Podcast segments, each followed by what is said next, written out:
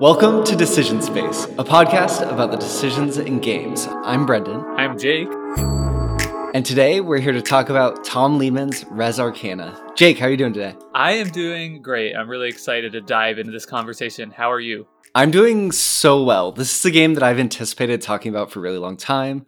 Uh, and I think we had some really interesting games playing it. So I'm excited to, to dive into it. It's not exactly the game I was expecting it was, but I think that's going to make a real for a really interesting episode for us. I totally agree. I think there's a lot of interesting area and decisions to explore here. Awesome. So we always like to start with our synopsis. I know I took the the first synopsis a couple weeks in a row. Do you want to kick us off with your your rating out of 10 and your synopsis?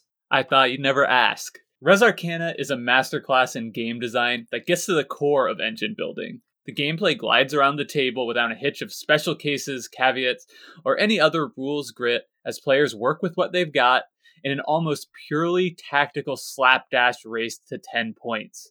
The impression I'm left with is a game that's been refined down to the core of the idea and then refined some more, maybe too refined. I'm giving it a 7 out of 10. At the end of the day, it's a game I admire and like to play, but not one I love to play. Awesome. Wow. There's so much to digest there. The the tactical aspects, the fact that it feels uh, maybe over polished in some ways. That was that was great.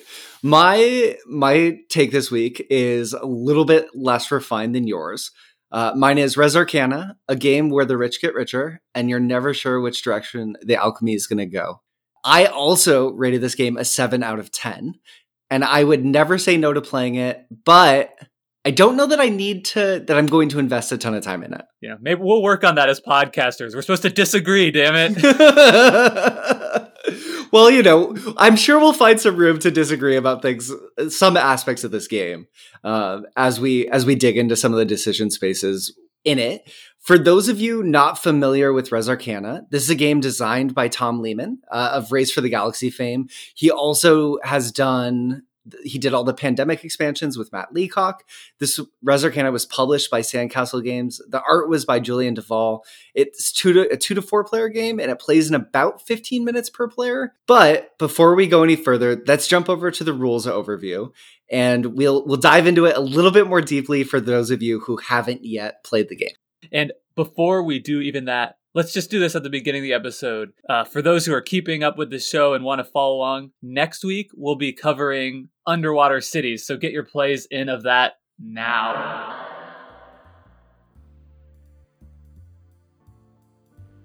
Res Arcana is an engine building tableau game where players take on the role of mages, utilizing artifacts, magical items, places of power, and their mages' innate ability to grow and transmute the game's five resources.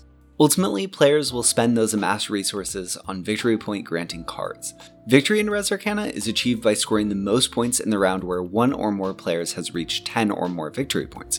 A game of Res is comprised of multiple rounds during which players take mini bite sized turns, activating their magical item, building artifact cards based on their resource cost, discarding artifact cards from their hand to gain resources, utilizing the effects of artifacts they've built and added to their tableau, or buying powerful monument cards and places of power cards from the center of the table. Each player starts the game with three artifact cards from their 8 card artifact deck and these cards may be discarded for two of any resource, one of two different resources, or one gold, the game's special but not wild resource. At the start of each round, players draw a new artifact card from their deck and gain any resource income designated on cards in their tableau. Once players have utilized their tableau to its maximum potential, or earlier if they'd like to be the first player to pass, giving them one victory point in the next round and a first opportunity to select a new magical item, they may pass, ending their actions for the round. Once all players have passed and selected a new magical item, players ready all the cards in their tableau and start a new round.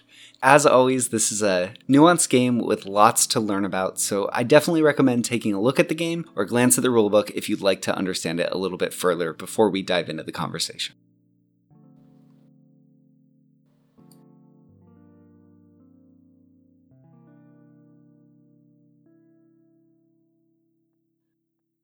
So hopefully that gives you a little bit more sense of the game and how you can approach playing it. But before we get into the decision space of Res Arcana, there's a few different sort of key areas on the table that I think if we highlight, it'll give you a sense for the game. Uh, and if you've already played it, it'll give you a sense of where Jake and our Jake and I are at in terms of where we focused our efforts or are thinking about the game. That sounds great, Brendan. So, I mean, the core of this game is you're dealt a deck of cards, right? Yeah. Okay, so yeah, so you're dealt a deck of cards, and in this game, these cards are called artifacts. So, really, the way I look at the game, these cards are core to what you are trying to accomplish. It's all about those cards and which ones I'm choosing to play in front of me and which ones I'm going to discard for resources. Yeah, definitely. That 40 card deck of artifact cards, each player is dealt eight at the beginning, or there's a few different ways you can play. There's a drafting variant too, but I think we'll primarily talk about the just sort of randomized cards. But so you're dealt these artifact cards, you have eight of them, and they really dictate your, your potential paths and strategies. Uh, they're sort of like the fuel of your engine, and they're your input uh, and then they're also the engine itself once you've built certain aspects. But then also on the table before you, there's a, a, host of magical items. Each player gets one of those a turn. We'll talk about those some. They pass back and forth. They're sort of interesting systems uh, with giving up a little bit of uh, ter- maybe if you pass early, you get a first pick of the items, but you won't be able to pick the ones the other players have. There's some interesting dynamics there. You're each dealt a, a starting character, a mage, that sort of gives you one core action or sometimes two that you're able to do within the game, or maybe a discount for in some cases for building different things. And then there's also places of power and monuments. These are sort of the end goals. They're the destination that you're trying to get with your artifact engine. Uh, building these essences to sort of pump resources into the monuments or into the places of power, which really are the way that you score ultimately in the game. Right. You could almost think about the monuments and places of power as the shop right? These things are available. The places of power, there are five available at the onset of the game, and they all have a very high cost. Uh, so that takes some time, or, you know, as we'll talk about later, uh, at least some commitment of effort in order to get them. And the monuments, similarly, are also worth points at the end of the game. They're worth one, two, or three, and they all cost four gold. And you'll have uh, two always available that you could purchase, or you could take the top one from the deck. Um, and there's only 10 of those in the game. So, you know, towards the end of the game, there's may only be two or three left, and you might have a reasonably good shot at just getting the one you need by taking that top blind card. Yeah, definitely, which is a really interesting sort of decision from a design perspective to have such a limited pool that players once they've played the game enough have a strong sense of what's there and i think tied to that are the places of power we mentioned that there's five used in every game those mechanically just so uh, those of you listening if you haven't played res those are these sort of oversized cards that are double sided. So there's ultimately 10 places of power in the game, but only five that are ever used. And the combinations are really dynamic, but they're always being pulled from the same small pool, which keeps the game constrained in sort of an interesting way. And I guess before we get into the sort of different interesting decision points specifically, we'd be remiss to mention what you're doing with it, not mention what you're doing with your engine. And fundamentally, what you're doing with your engine is converting resources, uh, red, green, blue, black, and yellow, the sort of special but not wild resource, into different resources, trying to amass them, and then dumping them into those monuments and places of power, or maybe into artifacts that you've built some too. Yeah, and the monuments and places of power all have abilities too. So it's not as though you're just buying victory points that do nothing. Uh, so uh, some of the monuments may allow you to draw additional cards, get more resources, and the places of power uh, can similarly increase your income once you've had them. And they often allow you to pump uh, the, the resources you're generating into them for additional points. So, for example, there's one card called the Catacombs that costs a bunch of black, uh, the black resource in the game, which I think is called Death. Um, but it's one of the five colors in the game, uh, and it, it not only produces it, but it gives you the ability of you're allowed you're able to pay five death at a later point once you've had it to uh, basically put a death marker on it indicating that's worth an additional point. So it accrues in value uh, and, it gives you a, a, way to focus your engine even further. And a lot of the places of power work similarly. Yeah, and those places of power from what we experienced, Jake, and I guess maybe before we jump into the decision points specifically, each of us could talk a little bit about our experience with the game going in and maybe Yeah, how we that. ended up playing it. Yeah, you dive in first because I know you have a really interesting history with this game. Yeah, so I was really excited when I saw this game pop up on Board Game Arena. Uh, so there's there's a plug that you can go play it for free there. Uh, I didn't actually realize this, so I think it might be helpful to other people. It is marked as a premium game, which implied to me initially that you had to pay for the membership in order to play it. But that's not the case. The premium membership only means that you're able to create a new game of it. But anyone can go to Board Game Arena, create an account for free, and and just join a game of Res Arcana. That's hap- those are happening all the time. Um, and and play with random people. So you can definitely try it out there for free. So anyway, uh, that plug aside, uh, when I saw it pop up on there, I was really excited to play because uh, this is a game I own and a game I've really enjoyed playing. Uh, and in fact, I wrote an article um, in February of last year, almost exactly one year ago today, in fact. And and I uh, did it my top 10 games of all time. And on that list, I put Res Arcana as my number nine favorite game. It was a game that was uh, new to me at the time. I had probably played it, you know, 10 times or so across across three or four play sessions. And it it was a game that just had really wowed me in those initial plays. And I even indicated in that review that I thought of all the games on that list, I, I could see Res Arcana moving up the furthest. Um, so you know, it, I it's a game I love, and when I saw it pop up there, I was like, we have to do it for the cast. Awesome. What do you so without veering too far into review space, what do you feel like were the top two things that wowed you about Res Arcana when you first sat down to play it?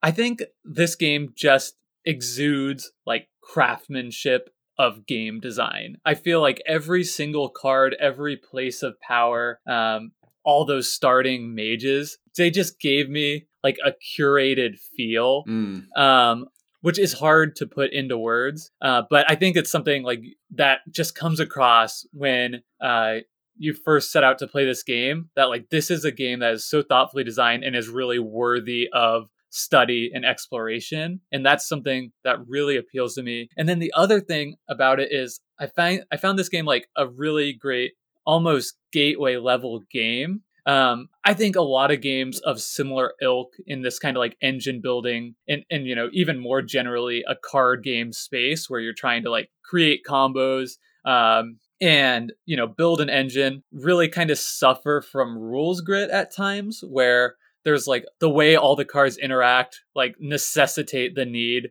for you know not necessarily errata but just like special cases and and not understanding like if these two effects are happening which happens first why, why and how to resolve that. And i just find that res arcana is so clean to play. Uh you know there's just aren't those special cases and yet it still provides that really satisfying engine building uh experience in such a lean and compelling package. And this game in person is really beautiful. Uh and it's I, I, think that's something that's important to bring up since we've been playing primarily on board game arena. Uh, it's like a small box. It's really well packaged together and, and the components feel nice to play with. You mentioned the big oversized cards. Uh, it also has those wooden uh, essence bits. So instead of just seeing numbers tick up on your screen you're like collecting piles of these nice looking wooden components in front of you. And that i think feels really fun and, and satisfying in person in a way that you don't get playing online. Yeah, definitely. And the the essence is, the essence tokens too. I love that they're all different shapes. They're not just different colors. Uh, so it works for sort of colorblind play too. That's amazing to me. I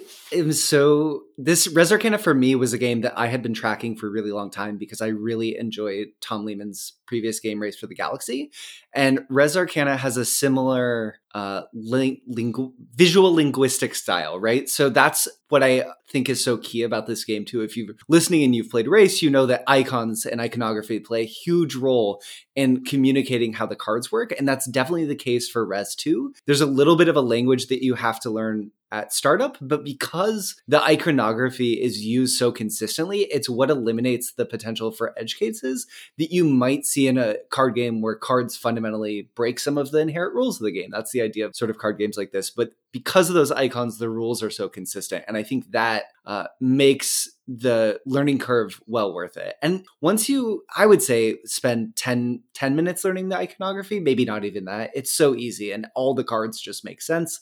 There's not too much text to digest and it, it really clicks. Is, I was going to say, is there any text? Oh, just so little, sometimes in values, right? But really not a ton. Yeah, basically zero text on the cards. Yeah. Which is something that, like, you can almost miss. And I think that says a lot about the design in and of itself, as you're saying.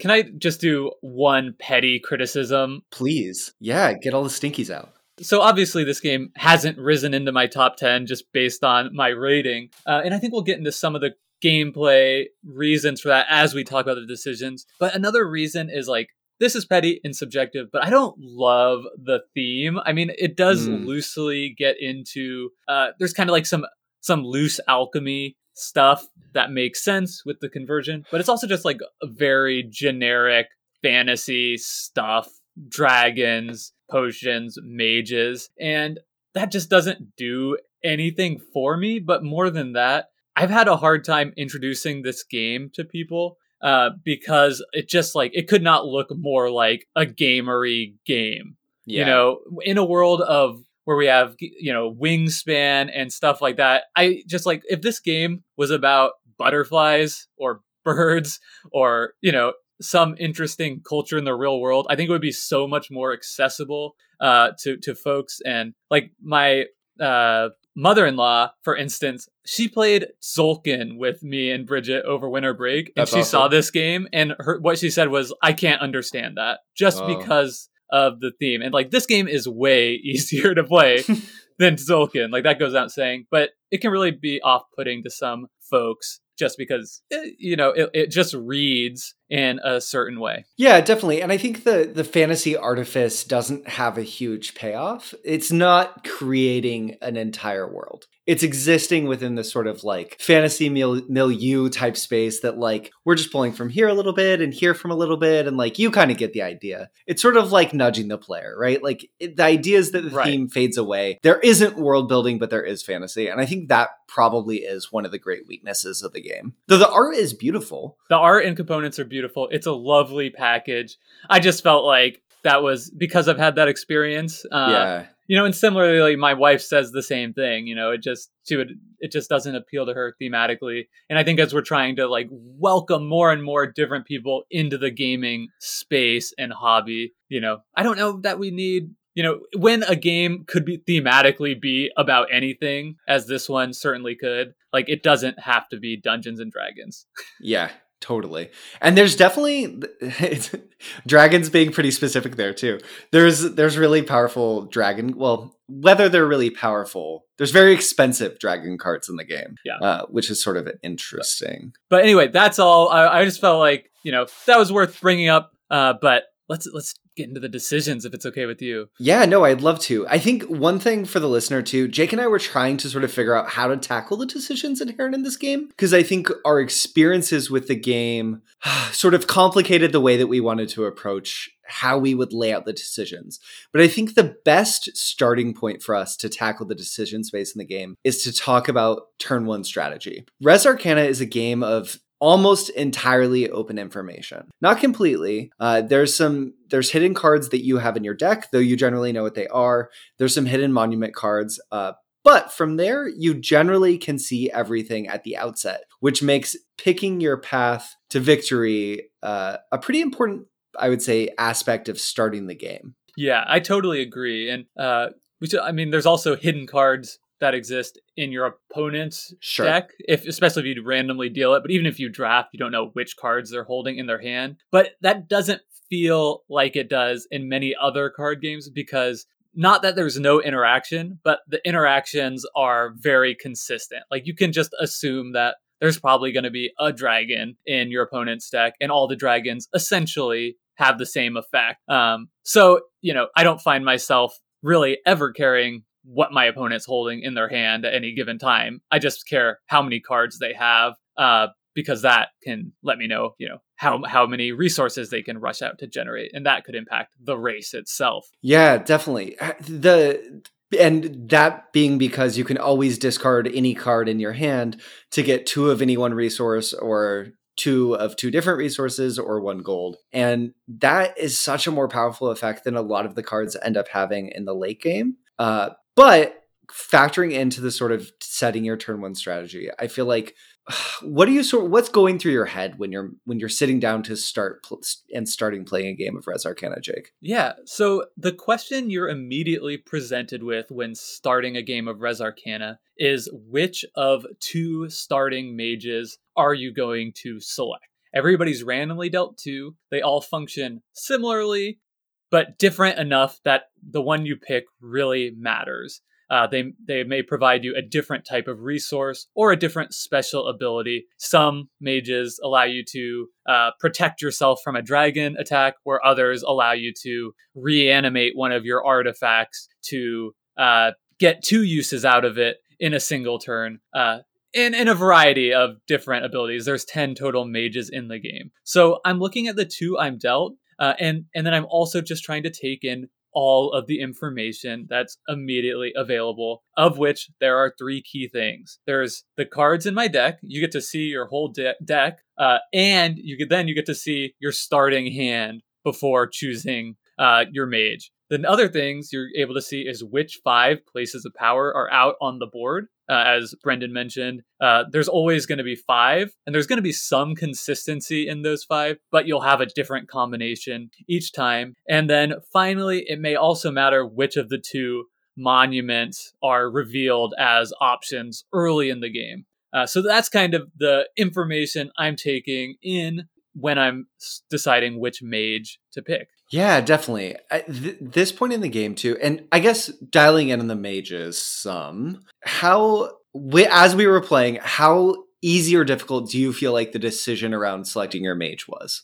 I think that is a a, a very dynamic question because because it really depends which two you're dealt, right? If yeah. you're dealt one that seems to function well with your deck and what you're trying to accomplish, and one that doesn't at all, then that's almost you know the the question of viability can almost make that feel like a not choice. Sure. So the only time when it's really hard, uh, I think, is if you've got two that seem pretty much even in terms of their viability. Uh, so then that might be a bit of a challenge. But in that case, if they're pretty even, they're pretty even, so it might not matter that much. So I'm more likely to say, "Oh, you know what? I haven't used this one very much, so I'm just going to take that." That so, so, I guess I would say, uh, to me, the decision space felt very small, almost regardless of whether there was a, a close decision or not a decision at all. Yeah, I I definitely agree with that with regards to the mages. There's a couple that I'm almost never gonna pick. There's the the healer that just prevents someone from attacking you, and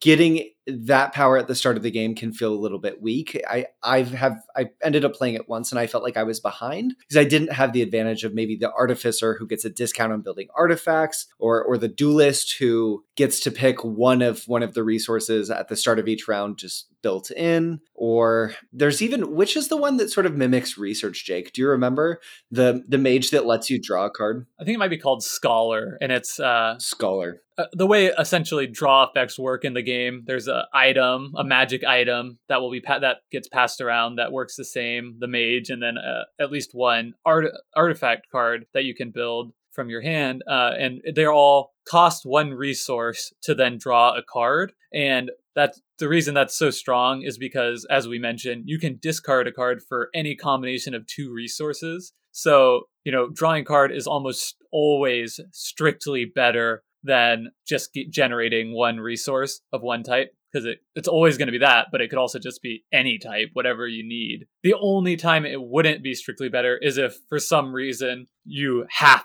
to play that card that you draw as part of your strategy, though I think the times that that would come up and it would be right to just hold it as opposed to doing whatever else you were going to do in the immediate now are few and far between. Yeah, definitely. And there is the opportunity cost of discarding it. So taking that one extra turn rather than just getting it naturally, but I feel like that's pretty minor. I would say, too, the more interesting decision immediately following your mage is figuring out what your turn one strategy is going to be. You can see those artifact cards in your hand and you can see the places of power. And for me, this is the most important moment in Res Arcana because this is the moment where I decide what direction I'm going for almost the rest of the game. I found when I was playing games of Res Arcana that it was really difficult to pivot between strategies, and I almost had to decide my direction from the outset. Pivoting is possible, but the the cost if there's not an overlap of resources in terms of time spent to sort of transition my resources from this direction into this other direction usually feels really high. But I really enjoyed about Res Arcana the sort of sitting back, okay, I have my mage I've picked.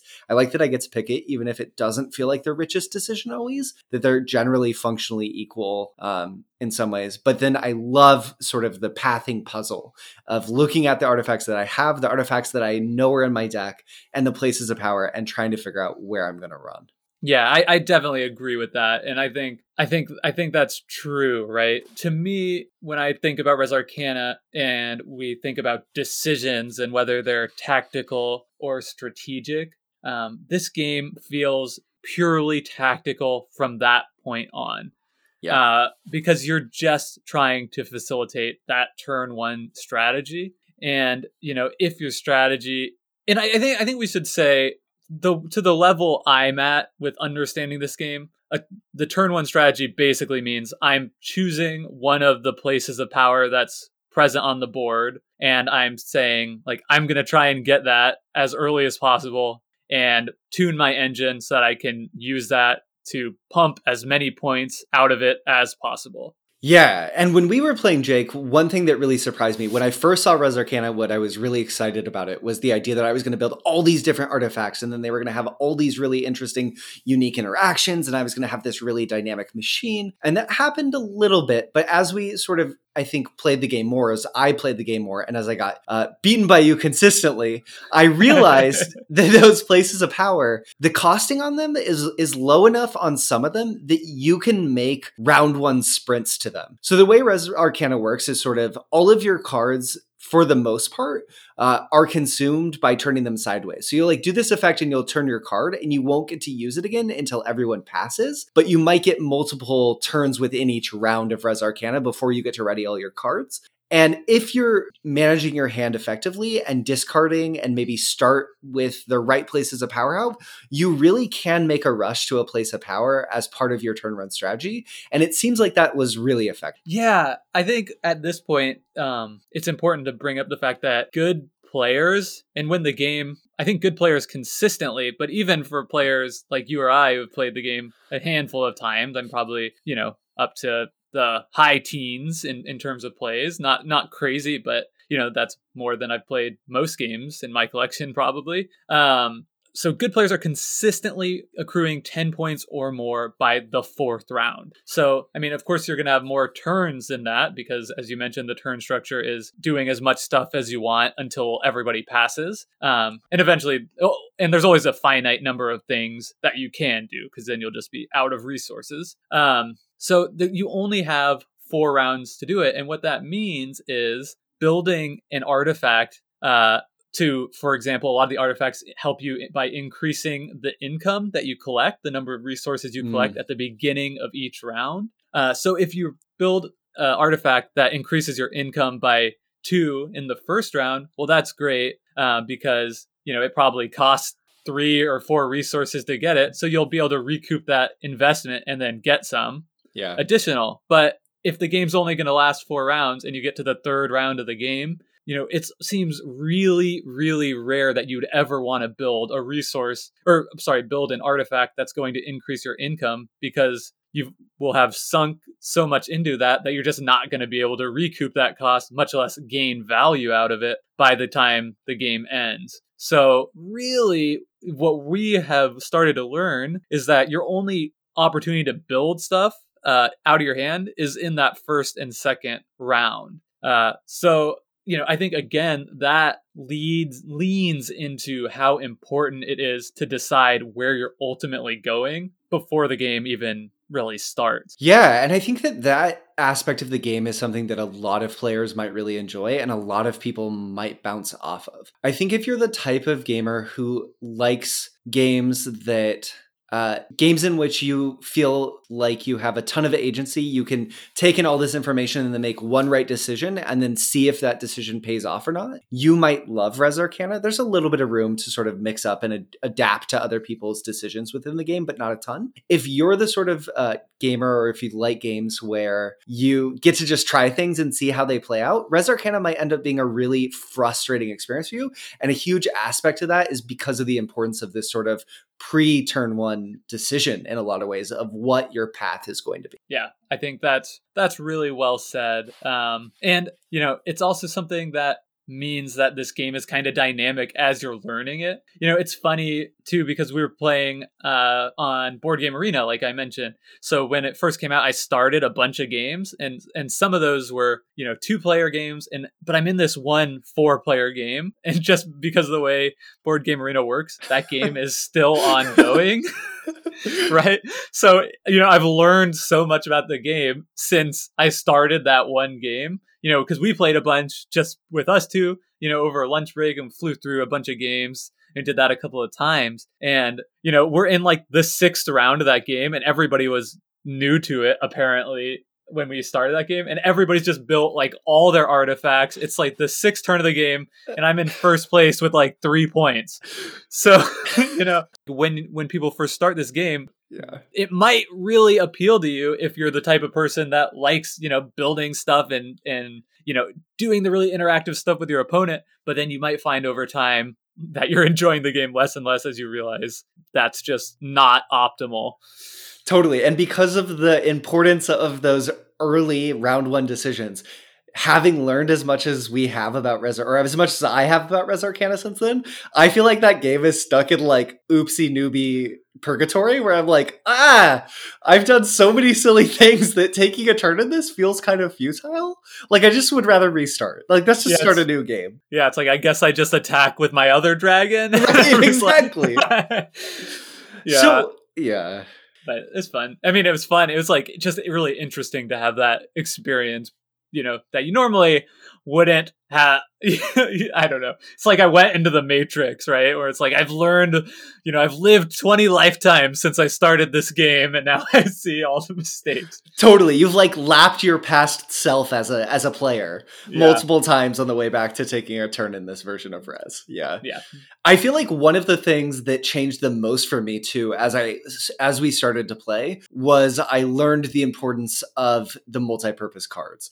I I started to appreciate how valuable discarding artifact cards is. Um, it's very interesting because the cards themselves don't give you this information, right? They're multi-purpose cards, but the the cards themselves only give you the information about what they will do once built as artifacts, and you just have to understand as a player when you're looking at your cards. And it's not a complicated rule. Of course, this is an easy thing to understand. That every card in my hand also represents potentially two of one type of resource, one of two types of resource or one gold. And that paradigm shift was the most powerful change that happened. And I think, interestingly, this is another decision space in the game that starts really important uh, and then really tapers off in the late game where you're not going to be building artifacts and you're just drawing cards to discard them and then the interesting decision there it really becomes what do i take in terms of resources? Right. Yeah definitely. I think that's so interesting and uh, one thing that is kind of like a negative player experience for me is because of that and and I think this maybe just speaks more to uh, knowing what to expect. Uh, you know, I mean that's just how this game is. But like if you're expecting a card game, uh, and that's kind of what it presents as. Like, look, I've got this deck of cards. I'm drawing a card every turn. Like I know how card games are. Uh, the thing I love about card games more than anything else is how exciting it is to draw a card every turn. Like I just love that mechanic. Like if I'm playing a card game and there's a card that says like draw two cards, like I'm gonna angle for that. That's my strategy now. Um, but in this game, because of just how much pressure and how much this game is all about just slapping duct tape onto that engine you planned in turn one. There, like there, there's rarely ever is uh, draw interesting because of ooh look what I drew. It's almost always like I'm drawing because I know I have to discard this regardless of what it is. Like I'm drawing for the resources, not the card. Totally. Uh, so it that's so interesting to me because at a, the part of the reason why drawing cards is fun, right, is because we get to see what's on it and what matters,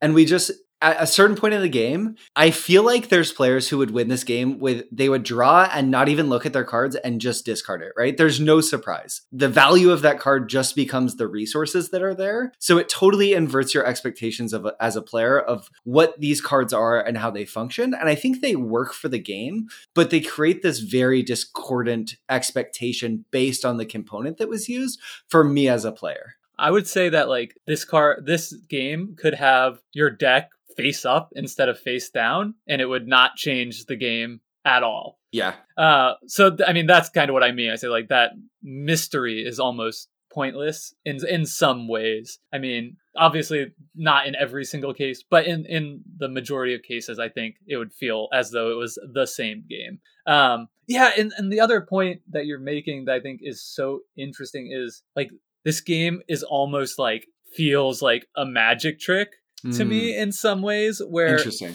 where it's like look at all this right like there's all these cards and oh you're so like resource poor because you've got three all you've got three cards and you can only build one on the first turn um you know that's how you i approached the game the first time i played it it's like okay i have one of each resources all these cards in my hand cost four so i guess i pick one to play and then pass mm. but like when you learn like when the that like no these are all resources like i'm actually i don't have uh you know five resources and three cards. I have if i want at the start of the game 11 resources plus i'm potentially gaining two more resources from my mage and, and a magical item that i'm selecting first and all of a sudden it's like wait i have 13 resources at the beginning of the game and it just like i could take this place of the power that I want in this first turn of the game. Like when you realize that you can do that instead of like spending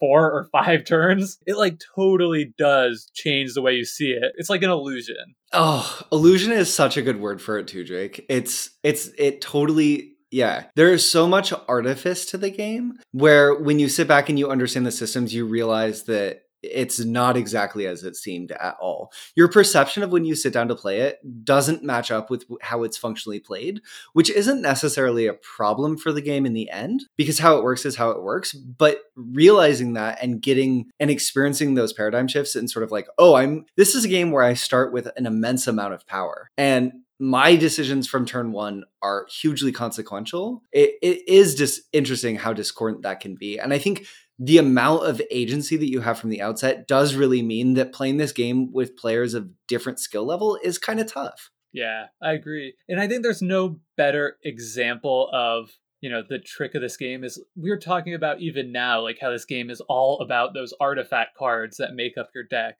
yeah. and what you do with them. And it is. And you can win this game in four rounds without playing a single card, right? It, that just seems crazy when you first start setting up and learning this game. And I should say, this is based on a thread on Board Game Geek. Uh, I didn't, you know, come up with this on my own. Uh, so who knows if I would have ever discovered that if I was left to my own devices. But there are numerous ways that you can get to 10 points in four rounds for you know, by just simply discarding every card you get for resources and pumping them into places of power or using them to get gold to buy key monuments at the right time. Um, and, and, and not only can you win with those strategies, but like some people might think that they're even overpowered. So that almost is like, wait, is this even a engine building game? or yeah, or is it like an engine explosion game? Yeah, right. It's it's interesting too, and I think within that thread, you shared it with me, and I took a quick look at it, and it was interesting because Tom Lehmann popped up and sort of said, "No, these things aren't broken. We knew that these could happen, but we gave players all the tools that they would need to address that at the table. We've equipped the players with the tools to keep players going for these sort of really powerful strategies in check, which is true. But again, if you're playing with players who don't see that, if you're playing with players of differing skill levels, they might not know that they have to build into this sort of thing."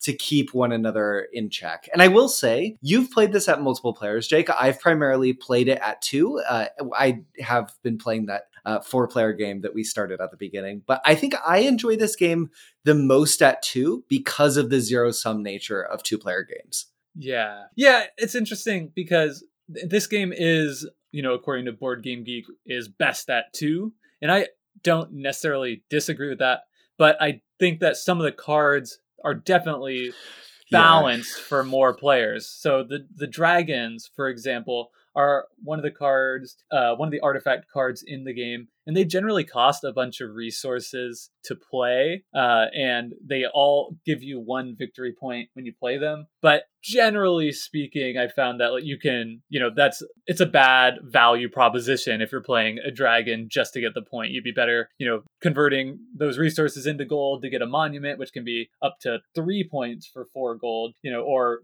you know just focusing on a place of power and and the way dragons work is you you know tap them sideways exhaust them and your opponents have to uh, discard two green resources which are life represent life in the game or life essence or whatever. Uh, and if they can't then you know something bad happens they have to discard two of another resource and that is certainly player interaction. Uh, there's there's no way around that but generally the cost of playing the dragon uh, you have to dump so many resources into that that even if it's successful and your opponent does have to get rid of a few resources, like you're still not necessarily breaking even on that deal if you're just playing with one person. And there are a bunch of ways that you can, you know, prevent that damage. One, which is just passing. If you pass first, uh, then the dragons don't do anything to you at all. So it just seems like in a two player game, those cards are pretty, pretty poor. However, maybe that's not true. And again, I haven't done as much at higher player counts, but if, you know, you're turning it sideways and instead of just uh, one person losing two green, three people are, you know, clearly that's a lot better. I don't know if it's good. I don't know if it's optimal still. Um, but it, it does change the balance in a way that makes me think like i don't know you know i don't, I don't necessarily disagree that's best at two but I wonder if it's really balanced for better at a higher player count. Yeah, that's the design of those cards is really interesting because you're totally it makes so much sense that the dragons are more effective in games with more players. And I think the the other cards that it might be fun to talk about that might be more dynamic with more players are the the one that you used really effectively against me, Jake, that sort of said uh, copy the amount of resource that uh, an opposing player has in a different type. So, for example, if your opposing player has nine red, you get nine black. Am I am I saying that right? Yeah, yeah. I, I can't remember exactly what the. There's a couple of different artifacts in the game that work with that same kind of uh, mechanic. So Jake and I were playing this game where I was essentially I decided my turn one strategy, and this is probably on me that I didn't decide to pivot. And Jake, my turn one strategy was let's say hypothetically going for the place of power that needed nine red, and Jake uh, really intelligently built an artifact that said copy your opponent's red cards, and I should have just pivoted away and said, oh no, I'm not going for this at all because it just your ability to copy my progress was so powerful for you just by turning that card sideways, and then I think you had to reanimate so you could like turn it back up and do it again. Yeah, so you like pretty much, doubled it.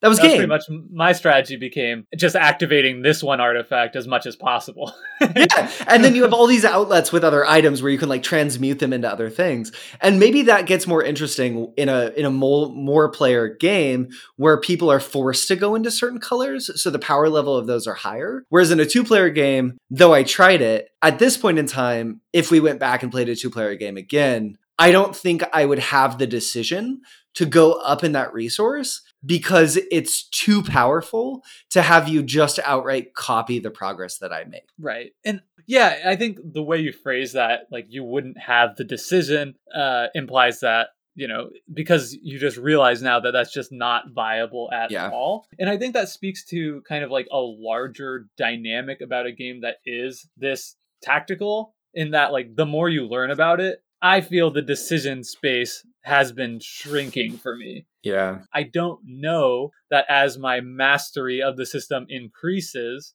if if it will begin to start growing again you know now when i don't just know okay i can go for these turn one places of power if, as i start to identify other ways to get to 10 points in four if it will start to feel like a bigger or more dynamic game but right now it really feels like i make that turn one decision and then I'm just watching the game unfold. And it's still satisfying. It's fun to see what happens, you know, and maybe this speaks to partially because we've been playing on board game arena uh, where you know every turn is is essentially a micro turn you're just doing one tiny thing and passing back and forth it really has illuminated for me how much in each of those turns like i'm not really choosing anything. I'm just doing the next logical progression of my initial plan. Yeah it feels a lot like you're winding up the machine in turn one and then from there you're watching how the you're watching how the machine plays out as you're taking the actions that you feel like you have to take in front of you.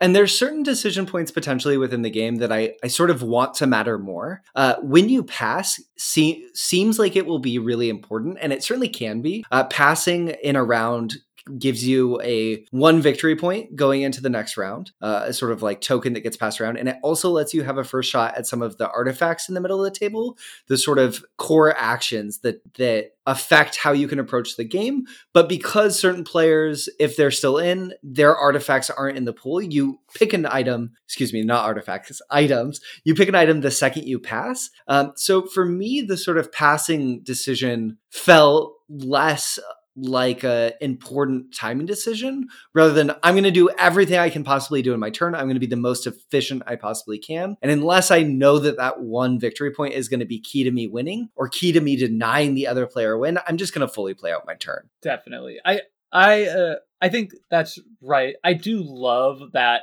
the fact that passing first and around is worth one point. I think that's a really cool uh game design feature. And while it's usually you're just doing as much as you can to maximize your efficiency. There the game is, you know, close enough and designed well enough that it's not totally uncommon that, you know, the being able to pass first will be the difference between 10 and 9 points in the fourth round and the fact that okay, if I choose to be just slightly less efficient and forego one resource and I take this so you can't win this turn, like I know my engine is built up to the point that I'll be able, be able to go higher than you in the next round to win in five. So I think that is there. Uh, but again, you know, it feels more like something that just plays into the tactical fabric of what is playing out more so than, you know, it's a really tough decision. I mean, it, I guess it can be a little bit of a gamble, but there's so much open information.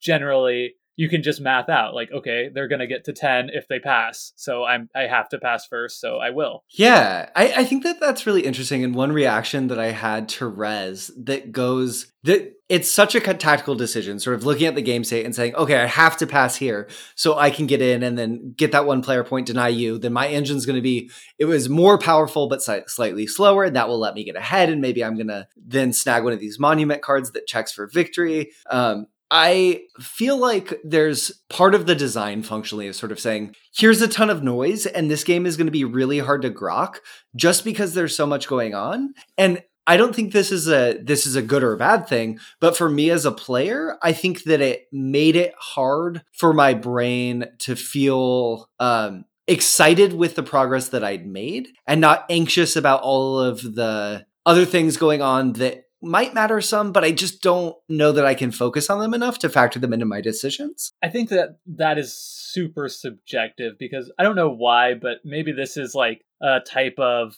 noise that my brain is just good at deciphering thanks to you know lots of too many hours of magic the gathering as an eight year old or whatever but you know but like i think this goes back to our question on decision space and if you have i mean our discussion on decision space and if you haven't listened to that it's our last episode we recorded i think it, you will really gain a lot out of listening to it but uh, so go back and listen to it please but um I think like how difficult it is for you to understand what your best option is is going to heavily impact the subjective experience of making decisions in this game to the extent that for many people eh, or you know just people who are very experienced with this game more and more decisions you will realize there's only one viable option and it's just about getting to that path uh, where you know obviously when you're less familiar with the game you'll be making more genuine decisions because you don't know yet what's better. And i think that's kind of like where i'm at with the game right now but I don't know, again, does it grow once I just get to that next level of understanding? Yeah, that's really interesting. That sort of at the outset of your experience with the game, Jake, you sort of felt like the decision space was going to be huge. There was all this potential for combos. Then the more you played it, you realized that the viable decision space was much smaller. And now, if you're sort of like at this precipice, like maybe there is more game, maybe there's there is an even richer decision space, but the opportunity to the cost of getting there and the sort of play group, it would be a ton going into it. And I think that that's really how I've experienced the game too. I think that the the number of because the player agency in the game is so high, you start so resource rich, you can accomplish almost anything. There's so it's so easy to do what you need the right thing on a turn the ideal thing on a turn uh, in any given turn because of the high player agency nature of the game starting so resource rich etc it feels like it's a game about knowing the the right decision for the seat that you're in and then playing that out. What do you feel now that you've played more than 10 games of Res Arcana, what do you feel is the most interesting potential decision that you've been offered to make by the game? Well, I, I mean, I should say, like, I'm not the best at this game. Um, and, and, you know, even in recent plays, there have been numerous times where I get to my next turn and I realize, oh, I'm one point short. I took the wrong magical item when I passed. If I had taken mm. this hmm. other one, I would have been able to win. Um, so it's I'm, this is not like this game is so easy for me after sure 20 plays that I'm just like it's obvious I'm always making the right decision. So there is some fun in in that untangling, you know, trying to hold as many turns ahead in your brain as you can, you know, and and winning on round 4 or 5 is such a small difference most of the time uh, that you know even a tiny tiny efficiency mistake can cost you big. And i would say probably the most interesting choice generally is passing because like mm. being able to pick one of those uh, magical items yeah. can really matter a lot. I mean there are some that at the certain point in the game like getting that will fuel you to that early win or not I think some of the ones that really come to mind are there's one that lets you reanimate an item to use it, or uh, sorry, an artifact or place of power to use it twice in a single turn. You know, that one is a lot of times at uh, in the third or fourth round. That's just like get one point, which is huge yeah. compared to like getting a single essence or something and then in other cases other ones will be more important but there there will often be like i know like this is the one i need that's out there. So it is important to me to plan out my turn that i'm doing as much as possible and passing in time to get what i need. And then i do think there is some interplay there about when you pass. Sometimes you can even like take extra turns that literally have no benefit to you just to stall uh, to mm. force somebody to pass first which is kind of interesting if you're trying to play keep away with the item that you have. Like if you're sitting on that reanimate one in the third round, you might really want to change your strategy so that you're the last person to pass, if at all possible. But I still wouldn't say that's like the decision itself is the interesting part. It's really more like the homework. Yeah, definitely. I I know I'm supposed to disagree with you because it makes for more interesting conversations, but I'm just going to agree because I think that the passing and grabbing an item is the most, uh, maybe interesting was the wrong frame, but it's definitely the most rewarding decision point that comes up in the game. It's fun getting a new ability, a new effect that you can do with those items every turn. And I found that the the decision at the outset of like, what's my path to victory from the place of power? Uh, what place of power am I going for? Generally, just like I, I usually it leaves me feeling frustrated and maybe that's because i'm not as good at the game as i need to be and that frustrates me um, but i wish there was more flexibility once you have made that decision and then committed to it let's just briefly touch on drafting because okay.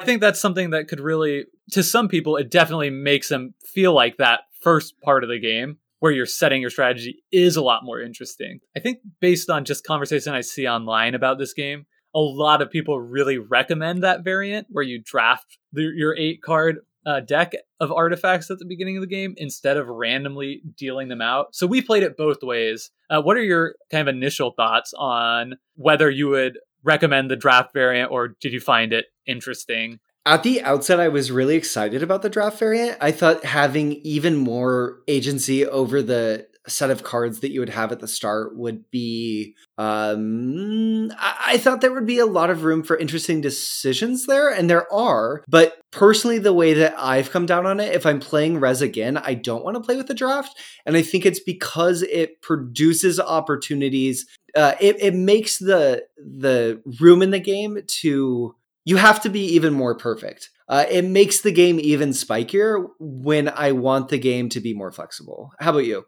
Yeah, I also don't like the draft variant. I mean, I don't dislike it. I'm fine with it. You know, if somebody's like, let's play Res Arcana, I'm cool playing it either sure. way. But it wouldn't be my preferred choice, but for totally different reasons. I actually don't think it changes the difficulty of the game because I don't think the draft matters that much. Mm. I just don't believe the cards that you have in that uh, starting deck really impact has that big of an impact on uh, your ability to win the game because discarding them is you know almost certainly more valuable to you than playing the cards uh, at the halfway point of the game. So yeah. really it's only, as long as you have you know a couple cards in in your deck that are okay to play first turn that's all that really matters. And as we've discussed you don't have to play a single card to still win the game. Uh, you know, depending on what your kind of what starting mage you get and maybe the monuments available in places of power early on. So I feel like people recommend it because of having a bad initial experience where they think, mm. oh, well, like I couldn't win because my deck didn't synergize well enough. But the more I play it, the more I realize like you can definitely win this game with any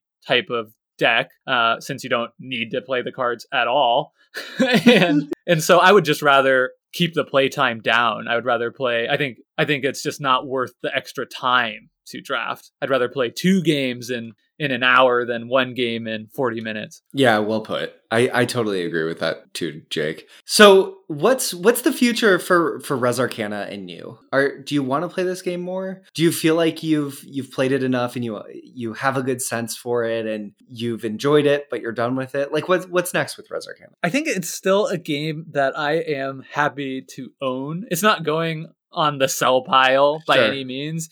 I feel like there's more to unlock and it, it's interesting too because I actually like Res Arcana is the last game I played with my gaming group here in St. Louis before uh, shutdown has has forced us all to quarantine up through now. And and when when we last played it, we had a great time. It was uh, a, a friend of mine uh, who who I've played a bunch of games with before, and one new person, uh, and and we all played this game. We played a couple of times, and it was just a blast. And I still hold on to that memory of you know introducing this to new people and having it be such a success. I do think it's easy to teach, and you know if if the theme isn't off putting, it can function well as a gateway game even for folks. But you know, I just have the experience I've had is is one where I started enjoying it more, and now with subsequent play- plays, I've been enjoying it less and less. So if that continues, then I think eventually it'll be a game I move on from. I just I don't know why, but I really believe that as I learn more about this game, maybe it's just faith in the designer or faith in you know what i perceive as like this ultimate craftsmanship in the design of these cars in the game you know i believe that at a certain point something will unlock and the decision space will start growing and that will increase my appreciation for the game again. How about you? Yeah it, it's definitely no matter which way you slice it res is a game that gets better the more you understand it. And i think i i would if someone offered to play res arcana i'm down. I'm playing it anytime someone says hey do you want to play a game? I don't know that i would I need to seek it out and have it in my collection and share with other people. But if there was a Res Arcana app where I was just playing against the computer, I think I would be really excited to play this game that way because it is so puzzly. And I think that I am still intrigued by the potential different routes to victory in the game and I want to explore the systems. I just the I don't know. It's such an it's such an enigma of a game because I I don't I feel bad saying this because everything about Res Arcana I wanted to love at the outset. And I have wanted to play this game for about a year. So I was so excited when I saw it on Board Game Arena and, and you mentioned it. And then for some reason, when we play it, it's just not the slam dunk I thought I was. It would be. So I I would play more and I would definitely play more if it was an app, but I think I've had my fill. Can I just I'll give you a recommendation to try it one time in person if Yes. the opportunity presents itself because like board game arena and I think like with any game you're playing online especially asynchronously like micro turns Yeah. is just kind of a fun killer. So I you know I think that's an important note to you know again reiterate that that a lot of our play has been in that format which is not ideal for any game, but I think especially this game in some ways. So I would recommend that you try it if you, you know, in the future when we're gaming with friends again, if you see it at a cafe or somebody's shelf, definitely pull it down and see how it feels with like the actual components in your hand. Um, because I think you'll have a better time. I think it will make more of a difference to you than you might even expect. I think that that could be a really interesting potential way to return to Res Arcana in the future too, Jake. If we do like a, a micro episode on, hey, we played Res in person and Well, what was about- the experience? Here's what we'll do. In Okay. a year's time, Yep. when this podcast is still going strong and we have legions of adoring fans, Yes. uh, we will return. Uh, we'll we'll do our we'll begin doing our look back episodes, and we'll say a year ago we played Res Arcana. What do you think of it now? Awesome. And so yeah, so um, look forward to our continued thoughts on Res Arcana in one year. yes, perfect. Do you have any closing thoughts on Res Arcana before we get back to them in one year's time? Okay, this was a hard game to talk about on Yeah. a podcast about decisions. I think we just need to say that.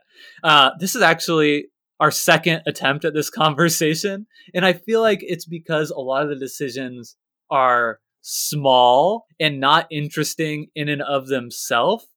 Um, Mm. But it's they're all more than the sum of their por- their parts. I really appreciate you saying that. And I think one thing it just made click for me is one thing about Res that's really, that I think engine building, games in general can suffer from a little bit is the opportunity for feedback from the game itself about how you're doing as a player can be low. Uh, you can play a game of Res and lose and not really fully understand why. And that can be really frustrating. So it is a really hard game to to talk about with our decision space frame just because you don't as a player it's really easy when you make a decision and you get feedback on the decision instantly. And res isn't isn't in the business of doing that. It just it gives you the ability the room to make your choices. And then in the end the the sum culmination of them comes to some consequence. And that's why i think we go back to like your turn one decision of which direction to go in matters so much because that's the beacon that we can look at and say okay this is where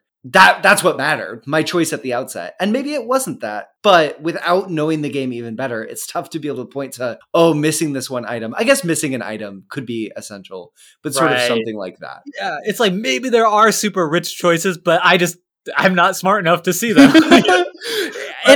we Did play hit- I think you just did you like literally just hit your table when you were saying that because I love the passion. Yeah. No, it's and we play it's interesting because both of us, Jake, have said that this game makes us feel dumb. And like the two of us play a ton of games. And we play a ton of games competitively, and I think we understand games really well. So I I feel like it has to be said that that's an uh, just a feature within this game is that it it's sort of uh it, it really pushes back on the player. Totally. So what do you right, we said we were going to try this out. Where do you put this game Yeah. on the line or bell curve of decision space? I uh, I think I'm coming down at a solid oh okay uh, 37 1 to 100 1 being uh or 0 being a, a game of no decisions 100 being the unfathomable or a game of intense unbelievable complexity Slash the game of life. slash the game of life for me today 37 where are you at with it Jake I am at 11. I feel like this is, you know, the caveat has to be said. I love small decision space games, and I really enjoy this game too. When I think of my scale from Candyland to the game of life, once I've set down my starting path, you know, I've picked the place of power I'm going for. I feel like to some extent I'm just walking down that road to Candyland. So so it's an 11 for me right now, but it'll be really interesting to see how I feel in a year's time. Yeah, that's great. And listener, if you have thoughts on where this falls within the decision space spectrum of 1 to 100, both Jake and I would love to hear from you. And one of the best ways you can reach out is hit us up on Twitter. We have a Twitter account uh, at Decision Spa. That's Decision SPA. Let us know what you think of Res. Do you think we got the game totally wrong? Do you think the decision space is massive and we're just bad at the game? Is there something you love about the game that we we missed? We'd love to hear from you. Are there more decisions in Candyland than we're giving it credit for? Like, please let us know. and if you have that take, uh, do let us know. uh, besides that, if you want to follow either Jake or I on social media, you can do that too. Uh, I'm at Burnside, B U R N S I D E B H on Twitter. And I'm at Jake Fryd. That's J A K E F R Y D. And you can find all this information in including the link to YouTube, where we're also putting up these episodes in the description of this podcast. Awesome. And if you know someone who you think would enjoy Decision Space, please share it with them. Uh, if you don't want to nudge them to download an episode on their podcatcher, just send them a YouTube link. We'd really appreciate it. Trying to grow the podcast. So if you enjoy it, if there's something you'd like to hear us talk about, a topic for discussion, let us know. And yeah. Thanks for listening today. Thanks so much. Join us next week when we talk about underwater cities. As we build the cities when the earth is so overpopulated with people outside that you have to go underwater. It's hard to imagine. But I, am really excited for that discussion. And uh, that's another game where Jake is super good. So we'll see how it shakes out. Blub blub. You are now exiting the decision space. Thanks for listening. Please take care and enjoy the rest of your game.